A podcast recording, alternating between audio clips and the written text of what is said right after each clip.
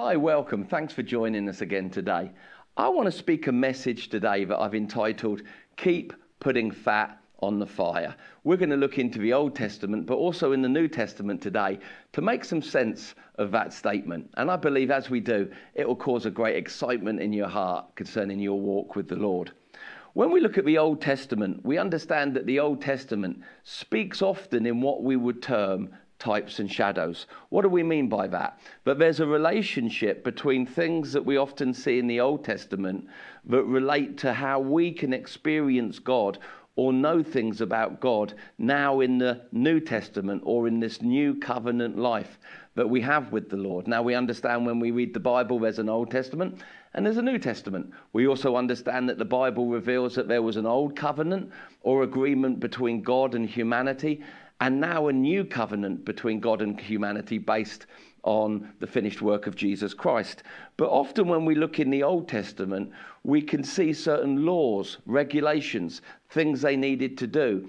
And God doesn't want us to live in those rules and regulations, even some of the sacrifices that took place. He wants us to learn from them and understand what's been achieved for us by what Jesus did 2,000 years ago. So whenever you hear someone talk about types and shadows, what they're referring to is something that happened in the Old Testament that was a type of something that we experience now in the New, a shadow of substance. Now, whenever you have a shadow appear, it announces the coming of substance. If I walk into a room and the lighting is set in a certain way, my shadow will appear before me, but my shadow isn't me. It's a foretelling of me coming, if that makes sense. So we read certain things in the Old Testament under an old covenant between God and Israel that speaks to us today of things that we can experience or know, often in a different way. Let me give you a couple examples of these. The Bible speaks of a man called Boaz, and he was a kinsman redeemer, and he is a type of Jesus Christ, who would be a kinsman redeemer for us. In the Old Testament, you read a lot about lambs and the sacrificing of lambs. Does God want us to sacrifice lambs today? No, what happened under the Old Covenant was a type and a shadow of the coming of Jesus Christ. Remember when John the Baptist saw Jesus, he said, "Behold, the Lamb of God, who takes away the sin of the world." Why? Because Jesus came as a sacrificial lamb, not for a sin, but for the sins of the world. So when we look at what the priests in the Old Testament did with natural lambs, we see a type and a shadow of what Jesus would be and achieve for us. Another classic example would be the whole storyline or experience of the children of Israel in the Red Sea. That moment when they're brought out of captivity, and they come through a body of water, and in that body of water, they're not just set free, but they're set free indeed, because everything that follows them in, the Egyptians, are drowned, and the Israelites come out no longer with slave drivers trying to repossess them. This is a picture for us of water baptism. It's a type and a shadow of what a person experiences when they go through the waters of baptism, that their lives have been set free from Egypt, but also everything that had a claim on them is drowned, removed, so that we can experience the freedom of Christ in its fullness. Now, when it comes to the law and things done under the law, we understand what Christ has fulfilled for us, yet we can learn and gain understanding by studying the things that we call types and shadows present in the law, that are relevant for us today, but we must always read them in the knowledge of what Jesus has completed and finalized by his perfect act of sacrifice. He became the Lamb of God who took away the sin of the world. He ended the obligations of law and the requirements of the law. The law was fulfilled, not removed, fulfilled in him and what he achieved at the cross. Now, there's actually one sacrifice that kind of remains, and I want to talk about that in a few moments.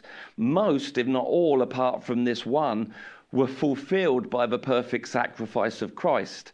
But there's one that's spoken of that really caught my attention recently. Now, when we look at the Old Testament, we hear a lot about tents. We hear a lot about altars. We hear a lot about fires on the altar and the burning of sacrifices. You walk through the book of Leviticus over and over again. You read about a tent. The tent was a place of meeting. The tent was a place of God doing business with man on the earth. There were always altars. Bring your sacrifice to the altar. There was always a burning fire that, as we'll read in a moment, had to be kept alight all day and all night. But how do we now see these things in our new covenant or the New Testament life that we have with God? Well, I really believe that there's a lot of similarities in these types and shadows. Number one, there's no longer physical tents that we go to, but now our lives have become the tent of God, that the Holy Spirit now dwells in us. Our lives have become the tabernacle of God on the earth. So it's moved from attending meetings to being our life. And then we speak about altars, and I really believe that our heart is very much an altar for the Lord, that we constantly are coming before the Lord in this tent of life that he's given us, saying, Lord, I sacrifice on the altar of my life whatever doesn't please you. But also, what's the fire? Well, in the Old Testament, they had a fire that was made by man that burned continually for sacrifices to be made. But in the New Testament, again, I believe that God has placed that fire in our hearts. The fire of God, which is the fire of the Holy Spirit, now burns on the altar of our heart in the tent of our life. Can you see how I'm looking at the old and bringing it into reference of the new? Now, I love Pentecost. I love celebrating the weekend of Pentecost. But I've also purposed in my heart that I'm going to live in Pentecost, not just every weekend, but every day. What do I mean by that? But I acknowledge in Pentecost that God gave his spirit to not just walk with man, but to live in man. And one of the types of the Holy Spirit in our life, often people refer to the Holy Spirit as the dove, and they're returning to that aspect of him being peace and gentleness. Sometimes he's compared to oil, and other times the Holy Spirit, who's now living in us, is compared to fire. Now, in the day of Pentecost, when we read in the book of Acts chapter 2, it says they were in an upper room, and then tongues of fire. The room was filled with fire, and tongues of fire came on the life of each person there. And we know that they were baptized and saturated and filled with the Holy Spirit, which meant the fire of God didn't just fill the room or the place of meeting, but it came to dwell in their hearts and live upon the altar of their life, which meant that the same problem that there was in the Old Testament in some ways was now present in the New. What was that?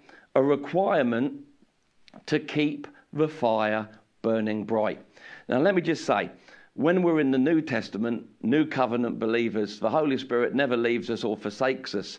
So in many ways, the fire never actually goes out. But come on, we can allow it to grow dim when it's not meant to be dim. It's meant to be a raging flame within us. But in the Old Testament, because the fire was maintained by man, there was every opportunity of it going out. So God gave instruction in the book of Leviticus how the priest had to keep the fire burning. And he mentions a sacrifice that I want to share with you in a few moments. But let's look at this together. Leviticus chapter 6, and it's all about offerings, the grain offering, the guilt offering, the sin offering, the fellowship offerings.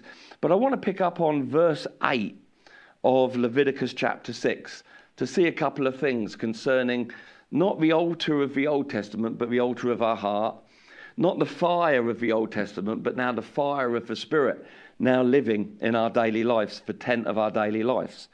Now it says in verse 8, the Lord said to Moses, give Aaron and his sons this command. They were priests of the old covenant, the old tent. He said, give them this command. There are regulations for the burnt offering. The burnt offering is to remain on the altar hearth throughout the night till morning. And the fire must be kept burning on the altar. The fire, I want you to hang on to that verse. The fire must be kept burning on the altar. The priest shall then put on his linen clothes with linen undergarments next to his body. He'll remove the ashes of the burnt offering from the night before that the fire is consumed on the altar. and place them beside the altar. Verse 11. Then he is to take off these clothes and put on other clothes, carry the ashes outside of the camp. All of these things are relevant to our salvation experience, but I want to get to a certain point in this verse. It says, it must not go out. That's the second time in this passage of Scripture. He said, the fire must never go out. Every morning, the priest is to add firewood and arrange the burnt offering on the fire and burn, listen to this, burn the fat of the fellowship offering on it. You've got to remove what was burnt the night before and then put the fat of the fellowship offering on it. And then he says again in verse 13, the fire must be kept burning on the altar continuously, and the fire must never be allowed to go out. Okay, let's unpack this a little bit. There was a problem in the Old Testament, but once the fire was lit, the fire needed to be kept burning. Man did this by adding wood. The priest of that day would add wood and make sure that the fire had what it needed to keep burning. Now, when we look at ourselves today, there's some similarities, some types and shadows.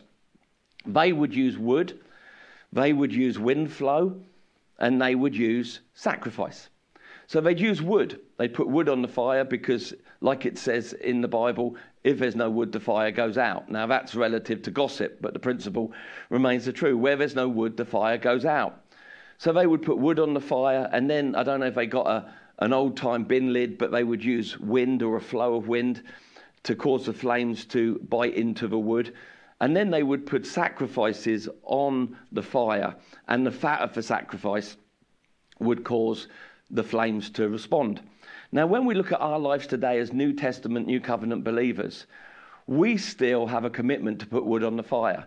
What am I talking about? The wood of the word. Now, it says in Colossians 3:16 that we're to let the word of God dwell in us richly. To me, I see a wood-burning fire, and I see a pile of wood next to the wood burner, and a person regularly taking the wood and feeding the wood burner, that maintaining that the wood burner would never go out in our home. In the same way, the Word of God is to be the Word of God that we're constantly reading, thinking about, because the wood of God's Word feeds the fire of God that is lit within us. Also, I believe in doing things like praying in the Holy Spirit and having fellowship with the Holy Spirit is a fantastic way of causing the flames within us to not grow dim, but to stay alight. In 2 Timothy chapter 1, verse 6, it says, fan into flame the gift of God that you receive from the laying on of hands.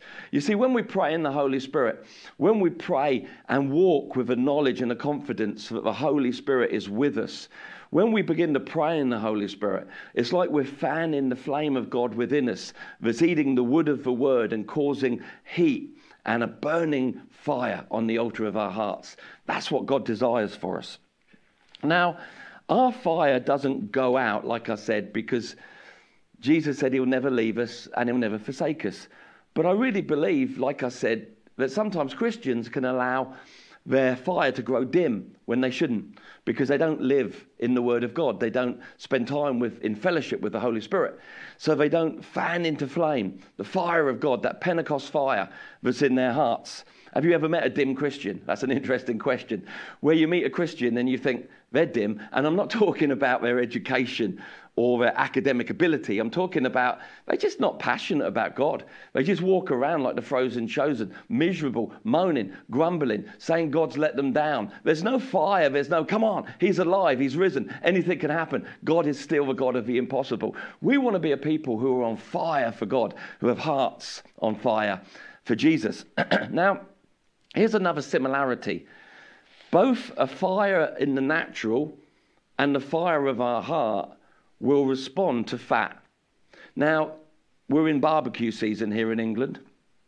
And if you've got a barbecue, you know that if you buy lean meat with no fat, you can cook a good burger or you can cook a good bit of meat, but the fire doesn't respond like it responds when you put fatty meat on. Why?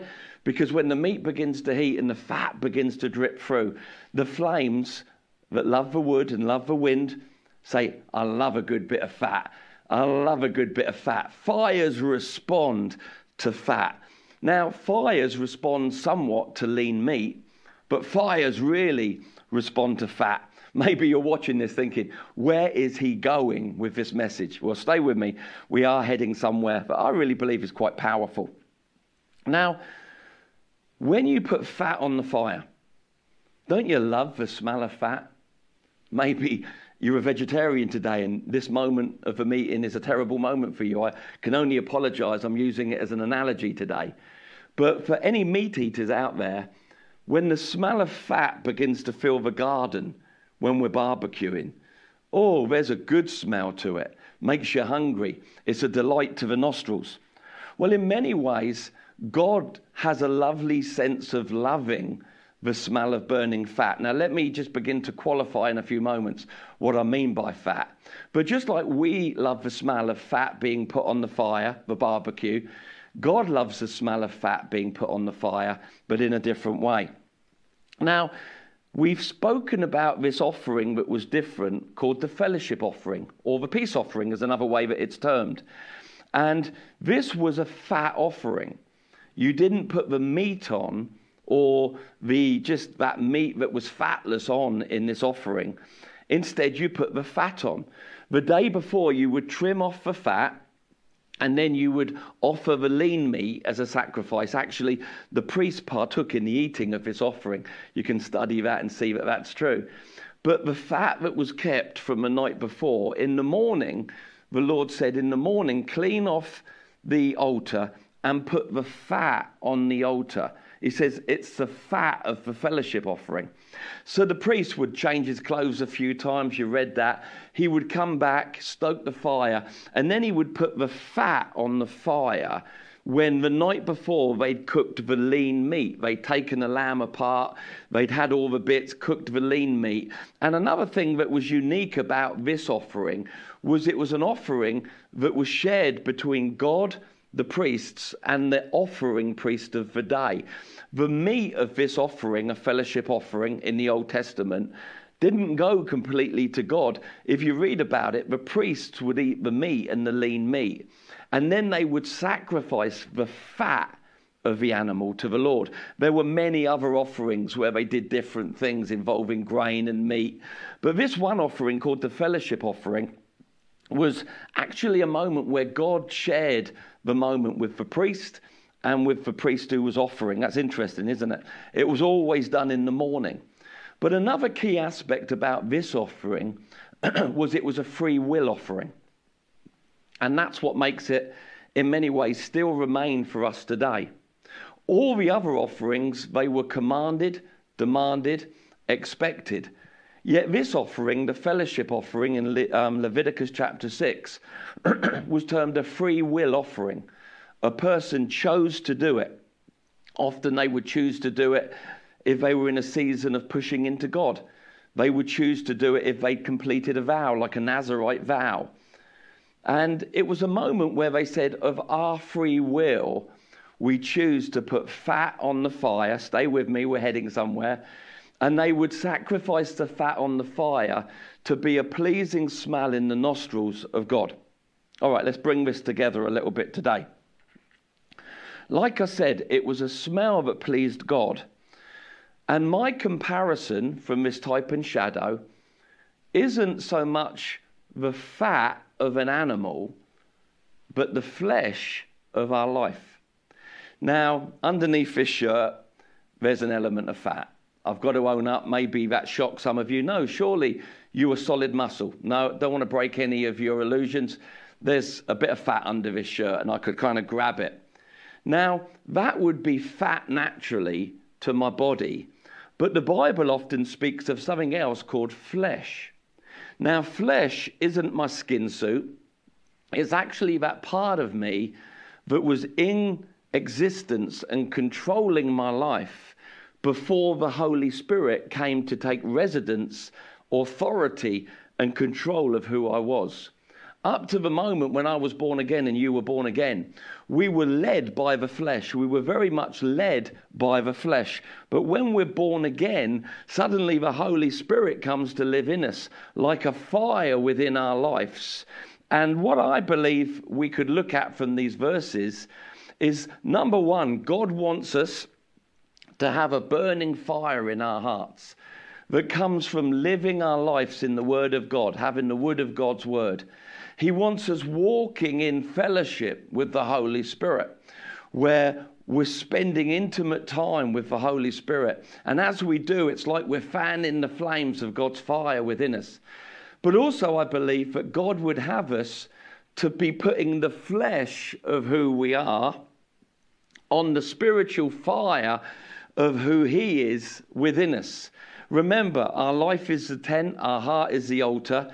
The fire of God, the fire of God's Spirit is now burning in our lives. Now, I want to turn to the book of Romans. I haven't got a bookmark, so stay with me here as I turn to the book of Romans. This is live, really happening now. Book of Romans, chapter 8, because it speaks very much about our flesh. So Romans chapter 8, and I'm going to start reading in verse 9. Now, remember, when we talk about the flesh, we're talking about that part of our life that can be in rebellion to God. The Bible says in the book of Romans, again in chapter 8, that in the flesh, there's no good thing. That often our flesh can be that part of us that wants to sin. The sin nature of our life was dealt with when we became a new creation. Yet still in us there can be this desire to do things that we know don't please God. And I'm talking about pride, arrogance, lack of kindness, whole bunch of things. That's what we could term in our lives, the flesh in our life. Yet the Bible says we're no longer to live to please the flesh, but rather live to please the Spirit. That we're to take those things of who we are that are very fleshly, they're very human nature driven, they're an expression of the person we used to be, not the person we now are, and we're to be offering those things on the fire of God, the Spirit of God that now burns within us. Romans 8, let me read from verse 9. It picks up on this thought.